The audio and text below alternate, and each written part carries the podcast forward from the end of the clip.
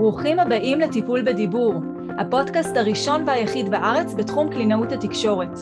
אני נועה ברק, אימא לשישה מתוקים, קלינאית תקשורת התפתחותית מאז 2010, מדריכת הורים, מלווה התפתחותית, ויוצרת משחקים טיפוליים ותוכניות לשיפור הדיבור. הפודקאסט עוסק בתחום השפה והדיבור מנקודת מבטה של קלינאית התקשורת, דמויות להורים ולכל מי שנמצא בתקשורת יומיומית עם ילדים. חפשו אותי באתר שלי noabarak.co.il ועקבו אחריי גם ברשתות החברתיות. האזנה נעימה. שלום לכל המאזינות היקרות, היום נמצאות איתנו שתי אורחות חשובות, דוקטור דבורה פרויד ורחלי ארנסט. דוקטור פרויד היא קלינאית תקשורת מזה 19 שנים, כיום עוסקת בעיקר בתחום הגמגום, בוגרת תואר ראשון ושני באוניברסיטת תל אביב בחוג להפרעות בתקשורת, ובעלת דוקטורט מאוניברסיטת דורטמונד, גרמניה. חוקרת ומלמדת בחוג להפרעות בתקשורת של אוניברסיטת תל אביב, ובעלת קליניקה פרטית בתל אביב. רחלי היא קלינאית תקשורת עם ותק של 32 שנים, כולל לימודי המשך, התמחויות בגמגום, רכישת שיטות ייחודיות לטיפולי היגוי. אוהבת את העבודה שלה עד מאוד, בעיקר את היכולת לעזור לילדים ולמשפחות, ומשתפת שאומנם הקליניקה שלה בגבעת שמואל, אבל מגיעים אליה לטיפול מהדרום ומהצפון, וממש כיף לשמוע. דבורה, מה שלומך? בסדר גמור. מצוין, יופי. אז אה, גמגום זה באמת אחד מהדברים, אחד מהנושאים שהרבה פעמים הורים לא יודעים איך להתייחס אליו, זה עלול להיות מפתיע אם פתאום זה קורה, אולי אפילו קצת מלחיץ. בואו ננסה רגע להבין, האם גמגום זו תופעה נורמלית בהתפתחות, או שזה... אז גמגום בעיקרון אה, הוא תופעה לא נורמלית, כיוון שהיא, והיא בולטת גם לאוזן של ההורים. אה, מצד שני, היא שכיחה יחסית, אה, אנחנו רואים את זה אצל חמישה אחוז מהילדים, אה, ככה שזו תופעה שהיא באמת מוכרת לנו וזה לא איזה משהו רחוק. מצד שני, באמת יש לה משהו אבנורמלי, כי זה לא מתאים לדיבור הרגיל, הטבעי והמוכר. בהקשר הזה אני רוצה אולי לתת את ההבחנה רגע, את ההבחנה בה' בין שני, שני דברים שיכולים לקרות. אה, יכול להיות מצב שילד מגלה סימנים של, של חוסר שטף, אה, וכאן אני אומרת חוסר שטף שהוא נורמלי. זאת אומרת, מבחינתי כשאני אומרת חוסר שטף נורמלי, אני מתכוונת לכל אותם רגעים שבהם אנחנו מרגישים, ש... ש... מרגישים, סליחה, שהילד לפעמים לוקח לו זמן להתנסח, שהוא אה, בולט את המשפט, שאולי לפעמים הוא לא סגור על מה שהוא רוצה לומר כזה, כמובן שזה תלוי נורא בגיל. אה, ככל שהילד מתבגר, אז יש את, או גדל פשוט, אז המשפטים מתייצבים יותר והתחביר יותר מבוסס, ואז יש יותר אה, דיבור יחסית שוטף. אבל אצל כולנו, גם כמבוגרים, ואפשר גם לראות את זה עליי ועלייך, אה, כשאנחנו מדברים, אנחנו לא לגמרי שוטפים, וזה מה שקורה גם אצל ילדים, אולי כתופעה יותר גדולה יחסית, כמו שאמרתי, בגלל הסיבות שאמרתי קודם, סליחה. אבל תופעה של גמגום באמת תופעה אחרת, יש לה אפיונים אחרים והיא באמת בדרך כלל בולטת להורים, בין אם זה כי זה התחיל יום אחד או בתוך כמה ימים ובין אם זה כי פשוט היא שונה ו... והיא לא עוברת חלק אה, בגרון או באוזן או בעין של ההורים. ובדרך כלל אנחנו מדברים על תופעות שבהן יש חזרות על, אה, על הברות או על צלילים בתחילת מילה כמו ב, ב, ב, בננה או ב, ב, ב, ב, ב, בננה. יכול להיות הערכות כמו בננה, ויכול להיות גם חסימות כמו בננה נניח, וזה יכול להיות גם מלווה במאמץ לפעמים, מאמץ פיזי, שהמאזינים לא יכולים לראות אותו, אם אני אעשה עכשיו את כל התנועות אה, רלוונטיות, אבל זה יכול להיות אה, גם מאמץ עם הראש, תזוזה של הראש, או ניפוח כזה של לחיים, או לפעמים יכולים לראות שהילד מאדים, או אפילו כביכול, כביכול כזה מאבד אוויר, אז כאילו זה נקרא גמגום, ובאמת הוא קורה יום אחד, או בתוך כמה ימים או שבועות, וזה החלק הלא נורמלי. אמ, בשונה מאוד מחוסר שטף, שאנחנו, אצל כל הילדים אנחנו נראה, אמ, כי אף ילד לא נולד מדבר אה, מההתחלה במשפטים ארוכים אה, ובמצוינות כזאת. הבנתי. אני מקווה שזה עונה.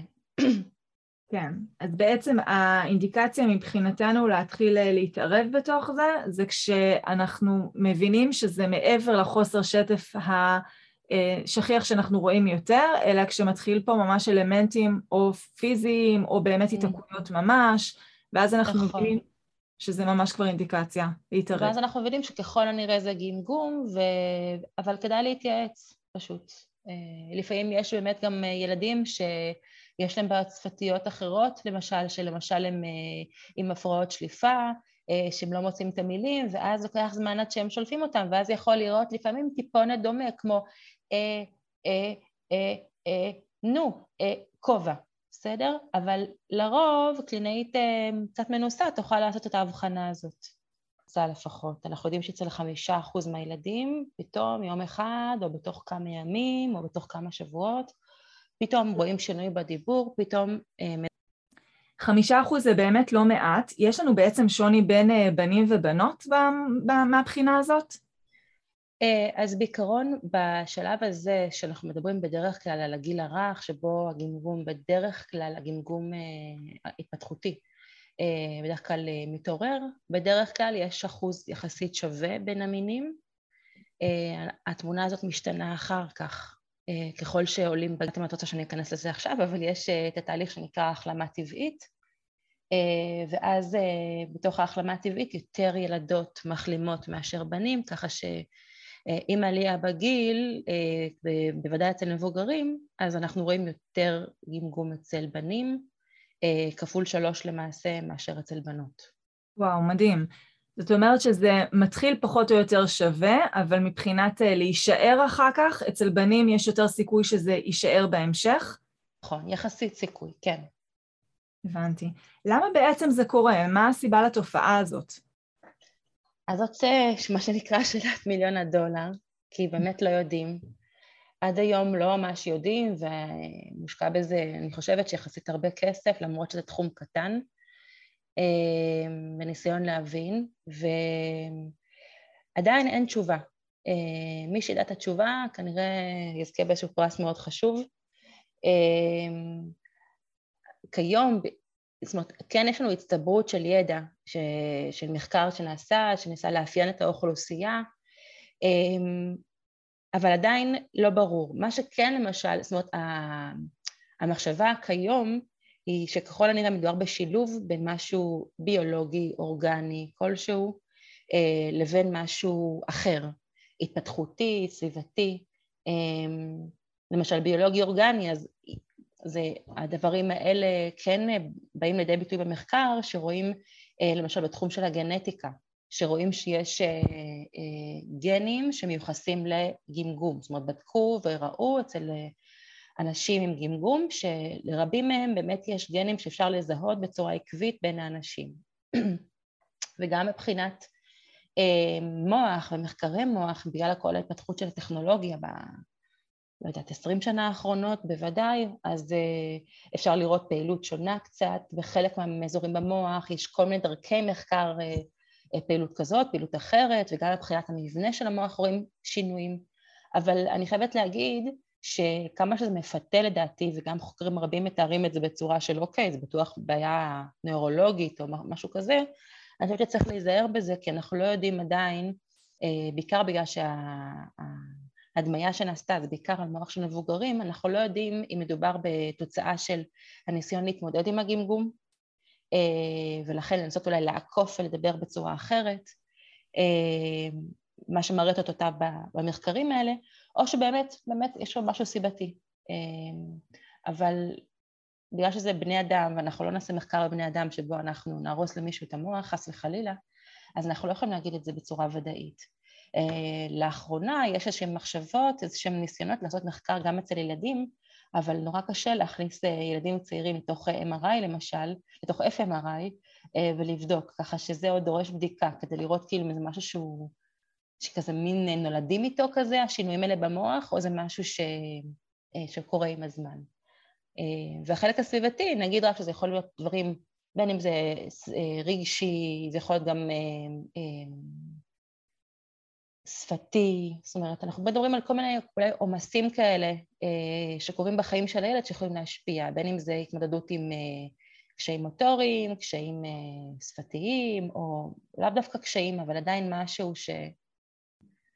שמאתגר את המערכת נקודתית, ויחד עם השילוב של משהו אולי אורגני, יכול להתעורר גמגום, אבל עדיין צריך עוד... אני לא חותמת על שום דבר בגלל שעדיין הכל דורש בדיקה, אבל אלה המחשבות כיום. מעניין. אז זה אומר שיש כנראה מעורבות גם וגם, גם גנטית וגם סביבתית, אבל אפשר להגיד שבעצם הגנטי זה יכול להיות שהוא יגרום, ל... יעלה את הסבירות שילד שיש לו איזשהו טריגר סביבתי יפתח גמגום. נכון, נכון, נכון. נכון. אני חוזרת ואומרת שהסביבתי יכול להיות לאו דווקא רגשי, mm-hmm. למרות שזאת הנטייה לחשוב ככה, וזה לא שאני מבטלת את זה, אני רק אומרת שיכול להיות גם דברים נוספים שיכולים לעורר את זה. אפשר גם שיהיה אתגר אה, אה, מוטורי, אם ילד מתמודד עם עוד קשיים אה, מוטוריים, אז צריך גם כן לחשוב על המוטוריקה ולהתאמץ לגבי זה. אה, ואז זה יוצר מין עומס על המערכת. אני גם מתאמץ בין אם זה ללכת, בין אם זה לדבר בצורה מדויקת, אה, וגם לייצר שטף. אז זה קשה, אז כאילו משהו שם נשבר.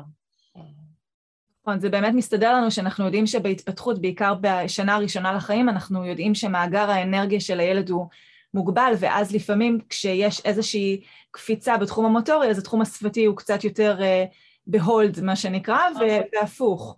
נכון, בדיוק, נכון. זה אותו רעיון. יכול להיות שילד שהוא יגמגם, או ילדה, הם יפתחו גמגום בעצם רק במקומות מסוימים, בזמנים מסוימים, או שברגע שילד מגמגם זה יהיה משהו שהוא מגמגם כל הזמן מול כולם באותה מידה. אה, לא, אז בדרך כלל, אה, בדרך כלל, אני אומרת בדרך כלל כי באמת יש הטרוגניות בין, בין הילדים ובין האנשים, אבל בדרך כלל זו תופעה שקיימת ומתוארת בחוסר אחידות, זאת אומרת, by definition התופעה היא לא אחידה. אה, יכול להיות שעם ההורים פחות, ו... אבל עדיין יהיה, ובגן יותר, יכול להיות גם הפוך דרך אגב, שעם ההורים יותר ובגן פחות, יכול להיות שכשבא חבר אז לא, אבל כשבאה חברה אחרת אז כן, ויכול להיות שעם הסבתא כן, אבל ויכול להיות שיום אחד ככה ויום אחד אחרת, ושבועיים ככה ושבועיים ככה. אה, זה לא תופעה שכאילו, ודרך אגב היא כמובן, כמובן לא קורית בכל מילה, אה, יש גם לילדים עם גמגום הרבה רגעים של שטף, אבל כן, זו תופעה שהיא לא אחידה, אבל בדרך כלל היא לא שמורה רק למצב מסוים נקי כזה. הבנתי. ואם בעצם כבר זיהינו שיש לילד שלנו איזשהו חוסר שטף או גמגום, באיזה שלב אני כאימא יודעת שאני מיד צריכה עכשיו לגשת לטפל, או שקודם לעקוב, ומה בעצם uh, הטריגר מבחינתי ממש עכשיו להבין שאין יותר זמן לחכות, או חיכיתי מספיק ועכשיו אני כבר צריכה לטפל בזה. אוקיי, uh, אז אני רוצה להגיד תשובה מקדימה לדבר הזה, שקשורה אולי למה שלפעמים הורים מקבלים כמידע אה, מרופא הילדים לפעמים בטעות, שהוא אומר שצריך לחכות עד גיל, אה, לא יודעת מה, שלוש, חמש, ארבע, שמעתי כל מיני דברים, שש, זה לא נכון, אה, אפשר להתחיל לטפל בגמגום מבחינתי גם בגיל אפס, זאת אומרת אין סיכוי שזה יקרה כי גמגום לא יתחיל בגיל אפס, אבל מכל רגע האינדיקציה לבוא להתייעץ עם קלינאי תקשורת היא מכל רגע שההורים מודאגים בקשר לדבר הזה, צריך להגיע ולהתייעץ. זה לא חובה, זה כדאי, זה יכול לעזור, אבל זה לא חובה, ואם לא עשינו את זה, אוי ואבוי. לפעמים ההורים מספרים לי כאילו שהגננת נורא דוחקת בהם, וההורים עצמם דווקא לא כך מודאגים. ואני חושבת שזה בסדר, ולא כאילו חובה, ואם לא באתם, אז אתם הורסים לילד או משהו כזה. אמ, ואם את שואלת נקודתית להורים, נגיד שממתינים בסבלנות ויש להם את היכולת להכיל את זה וכולי, אני חושבת שבכל מקרה, יש פה, כיום מדברים על שתי אינדיקציות די חזקות. די, די uh, כאילו ברורות. אחד, כשמרגישים שאולי ההורים כבר לא רוצים יותר לחכות, בין אם זה כי הם לא רוצים יותר לחכות מסיבות שלהם, ובין אם זה כי הם מודאגים או הם מתחילים לפתח דאגה uh, כלשהי, דאגה גדולה, דאגה בינונית, לא משנה. Um, אז פשוט לגשת um, ולהתייעץ.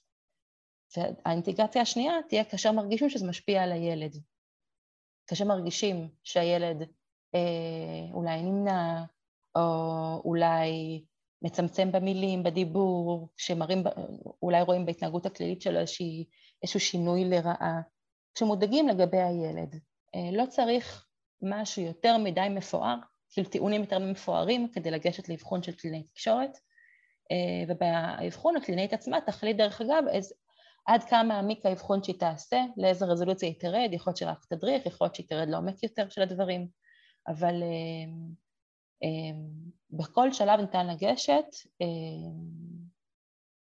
אפילו אם הילד מגמגם שבוע, אה, לפעמים אומרים לחכות, זה בסדר לחכות, אבל זה גם בסדר לגשת ו- ולהתייעץ. אה, ככה שללכת לפי מה שההורים מרגישים. זה, זה הדבר, זה המפתח בעיניי. אין, אין כאילו בספר שכתוב, אם לא עבר זמן עד ש... ממש מה שנקרא, יש ספק, אין ספק, אם יש איזשהו חשש, עדיף ללכת לבדוק. מקסימום, הקלינאי תגיד לא צריך לטפל כרגע. נכון, נכון, ובוודאי שזה לא מיותר, משונה, מצחיק, חרדת יתר, לא, ממש לא. הבנתי. ו, אה, ואיך בעצם מתבצע הטיפול בקליניקה בגילאים הכל כך צעירים? האם אה, בכל גיל זה מתבצע אותו דבר, או אצל קטנטנים זה אחרת מאשר אצל גדולים יותר? אז באמת אה, יש כמה אפשרויות של טיפול, וזה נעשה, האפשרויות הן, אבל יש הטיפול שנקרא הטיפול של אינטראקציית הורי-ילד, אה, או מה שאנחנו קוראים בארץ הטיפול האינטראקטיבי, זה מין קיצור כזה, אה, שבו אנחנו בעצם אה, מביאים את ההורים יחד עם הילד לזמן, לשעת טיפול, שבה ההורים משחקים עם הילד ואנחנו מצלמים אותם בווידאו, ואז אנחנו מדברים עם ההורים על, אני מדברת עם ההורים על, על צורת התקשורת שלהם עם הילד, ואיך אפשר אולי לשנות את המרכיבים מסוימים בתקשורת כדי שהיא תהיה יותר מתאימה למה שהילד אה, זקוק לו כרגע אה, עם הגמגום. אה, לא מהמקום של כאילו ההורים עושים משהו לא בסדר וצריך לתקן אותם, אלא מהמקום של הגמגום, יש דברים שהילד עם גמגום יגיב אליהם יותר לטובה, ויכול להיות אפילו שיפור בשטף, או פשוט לילד יהיה יותר נעים לדבר בסביבה כזאת. ולכן אנחנו מנסים לעשות את ההתאמות הרלוונטיות כדי שיותר, שזה יהיה יותר טוב אה, וזה טיפול שנקרא בלתי ישיר, כי זה טיפול שאנחנו לא מבקשים שום דבר מהילד. אה, הילד בא, כיף למאפה ואימא, אה, וזהו. אז זה טיפול אחד. זה דורש הרבה עבודה מצד ההורים ושיעורי בית וכולי, אבל זה שוב, זה על ההורים, והילד רק מרוויח זמן עם אבא ואימא. השיטה הזאת היא שיטה מאוד מקובלת בעולם וגם נחקרת, ואנחנו, אני עושה אותה הרבה.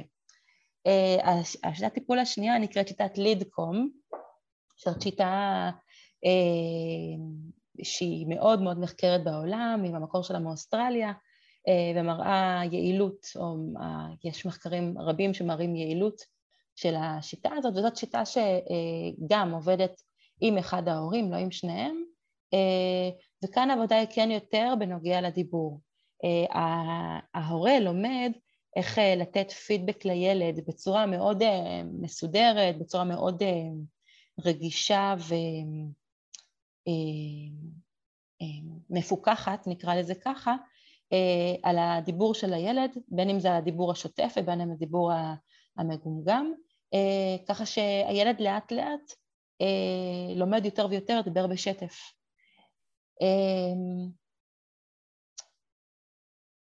וזאת שיטה שאפשר לעשות בגיל הרך, אבל בדרך כלל אנחנו, המחקר מראה שיש יותר יעילות יחסית מבחינת המהירות שבה הטיפול קורה, שיש אפקטיביות, אה, יותר לקראת גיל חמש, אה, אם אני לא טועה. ככה שאפשר לעשות גם בגיל שלוש אם צריך, ואכן עושים, אה, אבל זה אולי ייקח יותר זמן. והשיטה האחרונה זאת שיטה שגם נעשית, אבל אני חייבת להגיד שבכנסים בעולם שאני נמצאת לא כל כך מדברים עליה, זאת שיטה שהיא קצת פחות נחקרת ואולי יותר ישנה, אבל שיטה שגם קיימת, וטוב שיש לנו אופציה שלישית למקרה שאולי אחד ושניים לא עבדו, אולי, או רוצים לתת עוד משהו, אמ, וזו אה, שיטה יותר ישירה, שבה עובדים עם הילד בצורה ישירה יחסית על הדיבור שלו, כמובן במונחים של ילדים, בין אם זה דיבור של צו או דיבור של אוטובוס, או כל מיני אה, סמלים ומשלים כאלה, ואז הילד לומד, לומד לדבר קצת יותר לאט, קצת יותר רך, אה, ובתקווה שהוא ישתמש בזה גם מחוץ לחדר. אז אלה, אלה השיטות. אז אני מבינה שהשיטה שאת משתמשת בה הכי הרבה זה בעצם השיטה הראשונה האינטראקטיבית. נכון, אני גם עושה לידקום, אבל אני בעיקר עושה את השיטה הראשונה. בדרך כלל גם האמת היא שההורים הרבה אה, יותר אה, בוחרים בשיטה הזאת, לפחות בשלב הראשון, כשמגיעים, כשלילד יש גמגום שהופיע, אה, בוא נאמר, בחצי שנה האחרונה, אז זאת השיטה שמעדיפים להתחיל איתה. ולפעמים אחר כך, באמת אם, אם מרגישים צורך בהמשך עבודה, אז לפעמים גם עושים שיטת לידקום, אבל זה גם באמת תלוי בהורים, אם הם מעוניינים בדבר כזה או לא. אה, ואם יוצאים מעבר למה שאני כן או לא עושה, זה גם נורא תלוי בקלינאית, כי יש קלינאיות שלא יודעות להתקום, אבל יודעות את השיטה השנייה. אה, אידיאלית, אם היה לנו תפריט שאפשר על הכל, אז באמת, אה, זה, זה, אני חושבת שזה בעיקר לבחירת ההורים. כאילו, אני נותנת להורים את הבחירה של שלושת האפשרויות, ואני נורא רוצה להעביר אליהם את האחריות של הבחירה, כי הם יודעים, הם מכירים את הילד שלהם הכי טוב. ככה שמה שהם בוחרים זה בסדר, הם יכולים להתייעץ איתי אבל אה, אני שמחה כשהם בוחרים. כן. ומה משך הזמן, יש, יש הבדל במשך הזמן בין השיטות השונות, תוך כמה זמן מגיעים בעצם ליעילות או להתגברות על הקושי? אה, זאת שאלה אה, טובה. אה, אז אני לא יודעת להגיד לך בצורה מספרית בדיוק. אני חושבת שהשיטת לידקומב, אם אני זוכרת נכון, אה, מדברים על להגיע לפחות למחצית הדרך של הטיפול, שזה אומר שמגיעים לשטף, להרבה מאוד שטף, נגיד במצבים של שיחה אה, פנים מול פנים נניח עם, עם ההורה. אני חושבת שזה קורה בממוצע תוך 14 שבועות, אה, שזה אומר קצת יותר משלושה חודשים. וה... עדיין צריך להמשיך להשתמש בזה בחיי היום-יום, ככה שזה לא סוף הטיפול, אבל זאת ה... זו נקודת אה, אמצע חשובה. והשיטה השנייה, אה, בעיקרון, השיטה של הטיפול האינטראקטיבי היא בעצם, המפגשים בקליניקה הם של שישה שבועות. אה, ההורים, בממוצע כמובן. ההורים מגיעים ועושים את העבודה, ואחר כך אנחנו יוצאים להפסקה כאילו הפסקה, ההורים צריכים להמשיך לעבוד בבית, מאוד מסודר לפי בדיוק כל ההנחיות ולדווח לי גם כל שבוע למשך עוד שישה שבועות. אה, ככה שסך הכל כביכול תקופת הטיפול היא של 12 שבועות. אה, בשבוע ה-12 באמת רואים הבדל כבר, אה, רואים שיש שינוי בדרך כלל, אבל צריך, צריך להבין רק שמה שהליטקום עושה ומה שהשיטה האינטראקטיבית עושה זה לא אותו דבר. אה, לא בהכרח נראה שיפור באותם מדדים, מדדים שונים. כן, כי בעצם מה אנחנו, באינטראקטיבית אנחנו מודדים אה, לא באופן מאוד ישיר את הדיבור של הילד, כלומר אנחנו מודדים יותר התנהג... אז בוא נאמר שבשיטה האינטראקטיבית אה, המטרה שלה, יש לנו שלוש מטרות, ושימי לב באיזה סדר אני גם אומרת אותן, כי זה לא סתם. המטרה הראשונה תהיה ככל הנראה לתת להורים כלים אה, מה לעשות, אה, וזה נעשה בצורה אקטיבית, כלים ומידע, אה, ומתוך כך גם הרגעה להורים, אולי זו מטרה נוספת אה, נלווית, אה, שאולי העשייה והידע גם מרגיעים, גם עוזרים בנושא הזה, אה, וזה חשוב. המטרה השנייה תהיה לתת לילד אה, את הביטחון בדיבור, אה, את הרצון אה, ליזום, להשתתף, אה, לדבר בחדווה. אה, והמטרה השלישית תהיה גם שיפור של שטף הדיבור. והדבר הזה גם קורה, גם שטף הדיבור משתפר, אבל היא מטרה שהיא לא פחות, המטרות הקודמות הן לא פחות חשובות. לעומת זאת בלידקום בוודאי שגם יש רצון אז שהאיכות חיים של ילד תשתפר ושההורים ידאגו פחות, אבל בעיקרון המדד להצלחה של הטיפול יהיה המדד של שטף הדיבור, זה עניין של אסכולה. אמ, ואני חושבת שאפשר לראות אמ, אה, גם במחקרים שלהם את המדדים, מודדים אחרת, מציגים תוצאות מכיוונים קצת אחרים, אבל שתי השיטות טובות, שתי השיטות עוזרות, אה, ואיזה יופי שפיתחו אותם. לגמרי, מעניין. זה באמת אה, ממש ממש גישות אחרות, לא סתם שיטות אחרות, נכון. האינטראקטיבית נשמע שהיא באמת יותר הוליסטית, היא מסתכלת על הילד נכון. לא... מאוד. איכות החיים לא רק האם הוא מדבר שוטף או לא, אלא גם הביטחון העצמי ואיך ההורים, האינטראקציה, זה באמת משהו שהוא שלם יותר. נכון, נכון. רצון שגם אם יש, מתוך איזושהי הנחת עבודה, שאומרת שגם אם כרגע יש גמגום, איך אנחנו חיים איתו בצורה הכי טובה. רחלי, אני עוברת... אפשרי בהחלט, אני עובדת בגמגום בגיל הרך. אה, הגמגום, הטיפול הוא לא עם ה... ישירות עם הילד, אלא בעיקר בעיקר הדרכה להורים.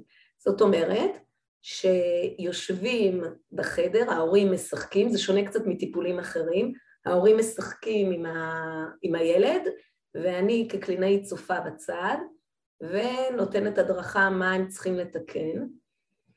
אמ, הם מקבלים גם, המון פעמים יש גם אה, אה, שיחות אישיות רק להורים כדי אה, להבין על מה הם צריכים לעבוד בבית. אמ, הדברים שאליהם צריך להתייחס זה לדוגמה הפחתה של שאלות. עכשיו ההורים תמיד שואלים אותי, מה, אנחנו לא נשאל אותו איך היה בגן? אז אני אומרת, לא, אנחנו נשאל, אבל אנחנו נעשה את זה תמיד בדרך אחרת. אה, בדרך שלא תהיה שאלה פתוחה, אלא אה, בטח היום שיחקת עם, ולהגיד את השם של הגננת, או להגיד שם של ילדה או ילד, או להגיד אפילו משהו שאין בו שום היגיון, כמו בטח היום שיחקת עם הפרה. מה? כשאנחנו שואלים כזו שאלה, אז מיד הילד, אם בא לו לדבר, אז הוא יגיד, אה, מה פתאום, שיחקתי עם... וזה פותח פתח לזה, במקום לשאול, מה עשית היום, עם מי שיחקת היום? ואם אנחנו יודעים שיש אה, איזושהי הצגה או סרט, אז בטח ראיתם הצגה על, ואז זה פותח פתח לדיבור על הנושא הזה, ואז אה, פחות שאלות, ראו במחקרים ששאלות מעלות מאוד מאוד את הגמגום. זה אחד הדברים. דברים נוספים זה ש... אה, שאנחנו מקפידים עליהם, זה דיבור הרבה יותר איטי ויותר רך. שוב, הם מקבלים ממש הדגמה בקליניקה והם מתאמנים על זה. דברים נוספים זה שמירה על תור, אה, קודם כל שומרים על תור במשחק, אבל יש גם אה, תור בדיבור, אה, מלמדים את הילד, אנחנו רואים הרבה פעמים שהילדים האלה הם לא מסוגלים לשמור על תור, או אפילו כשהם שומרים על תור, אז כשהתור מגיע להורה, הם מחליטים בשבילו, ואתה תיקח את זה, אתה תיקח את זה, וזה פחות, אה, פחות שמירה על תור. אמ, ההורים אפילו לא שמים לב לזה שבעצם אין כאן תור, אלא בעצם הילד כל היום מנהל את המשחק. זאת אומרת שגם השליטה של הילד, אה, הוא לא שומר על התור, אבל גם השליטה של הילד גורמת למצב שהוא אה, יוצר הרבה יותר גמגום כל הזמן בשליטה. אמ, אנחנו עושים את כל העבודה הזו עם ההורים כדי ליצור מצב שאחרי זה נעביר את זה למקומות בחוץ. אמ, דברים נוספים זה גם אה, דברים אישיותיים של ילד, כמו שאמרתי, העניין של השליטה הזו, אבל גם אה, פרפקציוניזם. ילדים שהם מאוד מאוד מאוד פרפקציוניסטים, אמ, אז הם ישימו לב לכל טעות שלהם בדיבור. ואנחנו לא נתייחס לזה בדיבור, אבל אנחנו כן נראה שאנחנו פחות מושלמים, אנחנו נצייר דברים שהם לא מאה אחוז, אנחנו נראה שאנחנו אה, לא תמיד מדייקים, גם אנחנו לא מצליחים, גם אנחנו לא יכולים. אה, דבר נוסף זה גם השמירה על ה... אה, הרבה פעמים הילדים האלה מאוד היסטניסטים, זה גם קשור לפרפקציוניזם הזה, אז אה, גם נראה שגם אנחנו לפעמים מתלכלכים, נאפשר את כל הדברים האלה, אני ככה אומרת כל מיני נקודות, זה עושה קצת בלאגן, אבל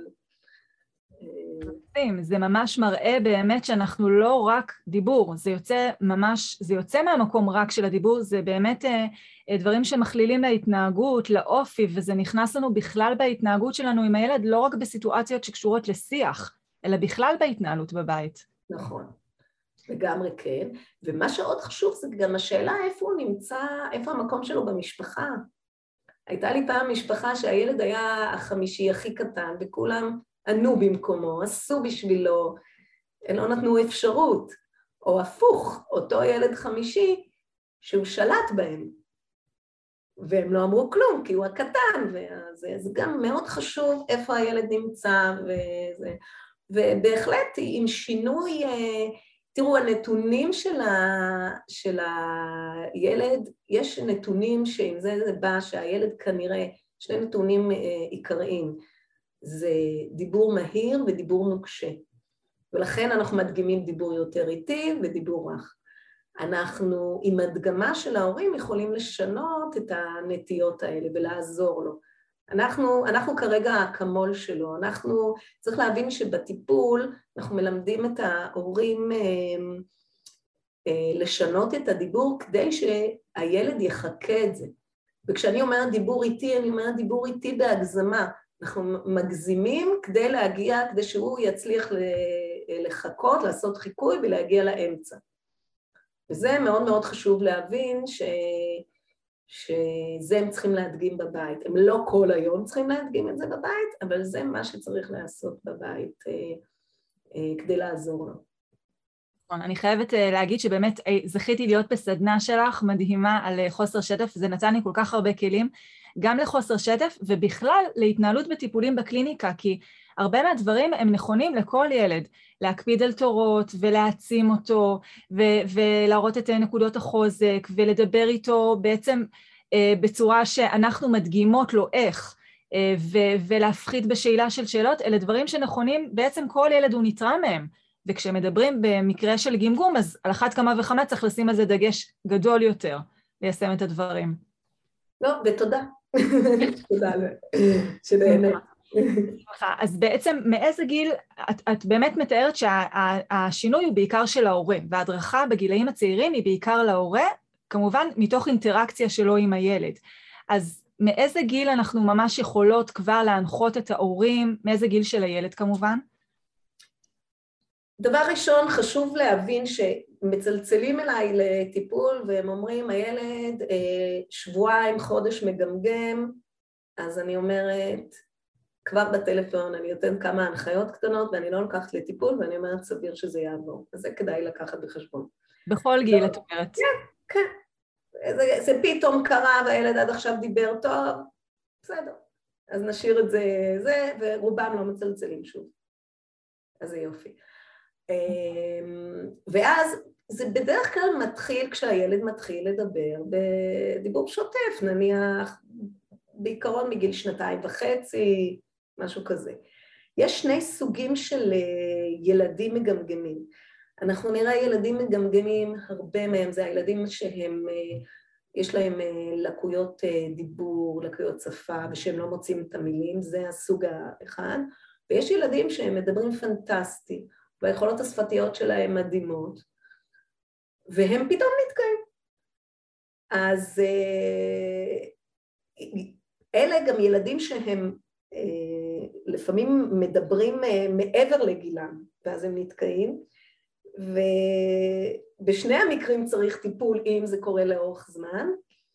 אה, בשני המקרים זה אותו רעיון, פרט לזה שבמקרים של בעיות שפה גם צריך להתייחס לזה תוך כדי טיפול, ושוב, בצורה מאוד זהירה, בלי לשאול הרבה שאלות, ו, ו, ובכל זאת ללמד, וללמד בזהירות. והפוך, אצל הילדים המאוד מאוד מאוד שפתיים, צריך לעשות הפוך, אה, לא לתת הרבה מידע, כי כל מידע הם רוכשים ובוא נלמד אותיות, מספרים וזה, הם רוכשים וזה, הם חושבים שהם חייבים להשתמש בזה, בכל המילים הגבוהות האלה, וזה קשה להם. אה, אפרופו הפרפקציוניזם שהזכרת. נכון, גם, גם. יש לזה תילי תילים של דברים, אצל כל ילד מיד רואים על מה צריך להתייחס, אבל בגדול זה סוג הילדים, ואני מתייחסת לשיטות האלה, השיטה האינטראקטיבית הזאת בין גיל אה, שנתיים לשש, שבע, שזה עדיין מחקרית, רואים שזה הגיל שהילדים אה, עדיין אה, מחקים את מה שההורים מדגימים להם. מעבר לזה כבר צריך לטפל בילד עצמו. אוקיי, okay, אז מגיל, פחות או יותר מגיל שש, אנחנו כבר מתחילים ממש בטיפול ישיר מול הילד עצמו.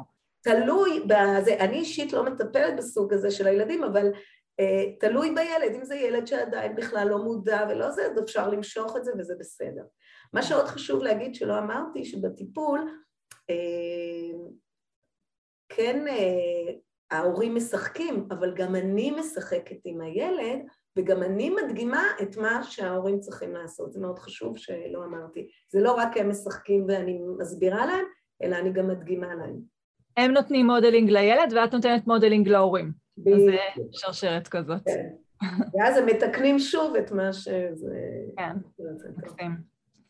אה, למה בעצם אנחנו יודעים שהרבה פעמים, או חלק מהמקרים לפחות, אה, ילדים מגמגמים לא יגמגמו כשהם שרים, או אפילו כשהם מדברים בשפה זרה, אם אנחנו מדברים על מבוגרים יותר, למה בעצם... שהעניין ה... אני חושבת שהעניין של הקצב הזה, ולכן חלק מהשיטות הן שיטות שהן מתייחסות ל... אצל ילדים יותר גדולים על אה, קצב אה, שירה. אבל זה לא הדיבור הטבעי בסופו של דבר. אגב, מלך אנגליה, אבא של המלכה שהוא גמגם, באמת, זה היה הטיפולים הראשונים של גמגום אגב, לא, לא ידעו מה לעשות עם זה, זה, אז באמת ראו שכשהוא שומע מוזיקה הוא מצליח לדבר יותר טוב, זה נתן לו קצב, אז הקצב הזה הוא טוב. אנחנו קצת מכניסים את זה לטיפול, כי בעצם אנחנו מדברים ככה על, אה, על דיבור, אני אדגים את זה רגע, אני מתייחסת לדיבור איתי, זה משהו מאוד קיצוני שעושים אותו רק בשעת משחק במשך עשר דקות עם הילד. זה לא משהו ש... שאנחנו עושים כל הזמן. וזה מאוד דומה ל... לקצב הזה, לשירה הזאת. אז נכון שילד יתפלל, לא נראה את זה, ש... אה, זה באמת אה, לא קורה. אז בסופו של דבר לא הכשל, זו שאלה טובה. זה, אני חושבת שזה גם באמת אה, לתת לו לחוות חוויה של הצלחה, שהוא מסוגל. וברגע שהוא רואה, נכון שזה לא מצב טבעי ולא ביומיום, אבל הנה אני יכול, יש, יש לי את היכולת, אז uh, זה מעצים לו את הביטחון להמשיך לתרגל להתנסות ולחלחל את זה, להטמיע את זה גם הלאה. כן. Uh, תראי, אני גם מראה להורים שבעצם לא כל הזמן הילד מגמגם, יש לו המון קטעים של שטף, ולהתייחס לשטף הזה.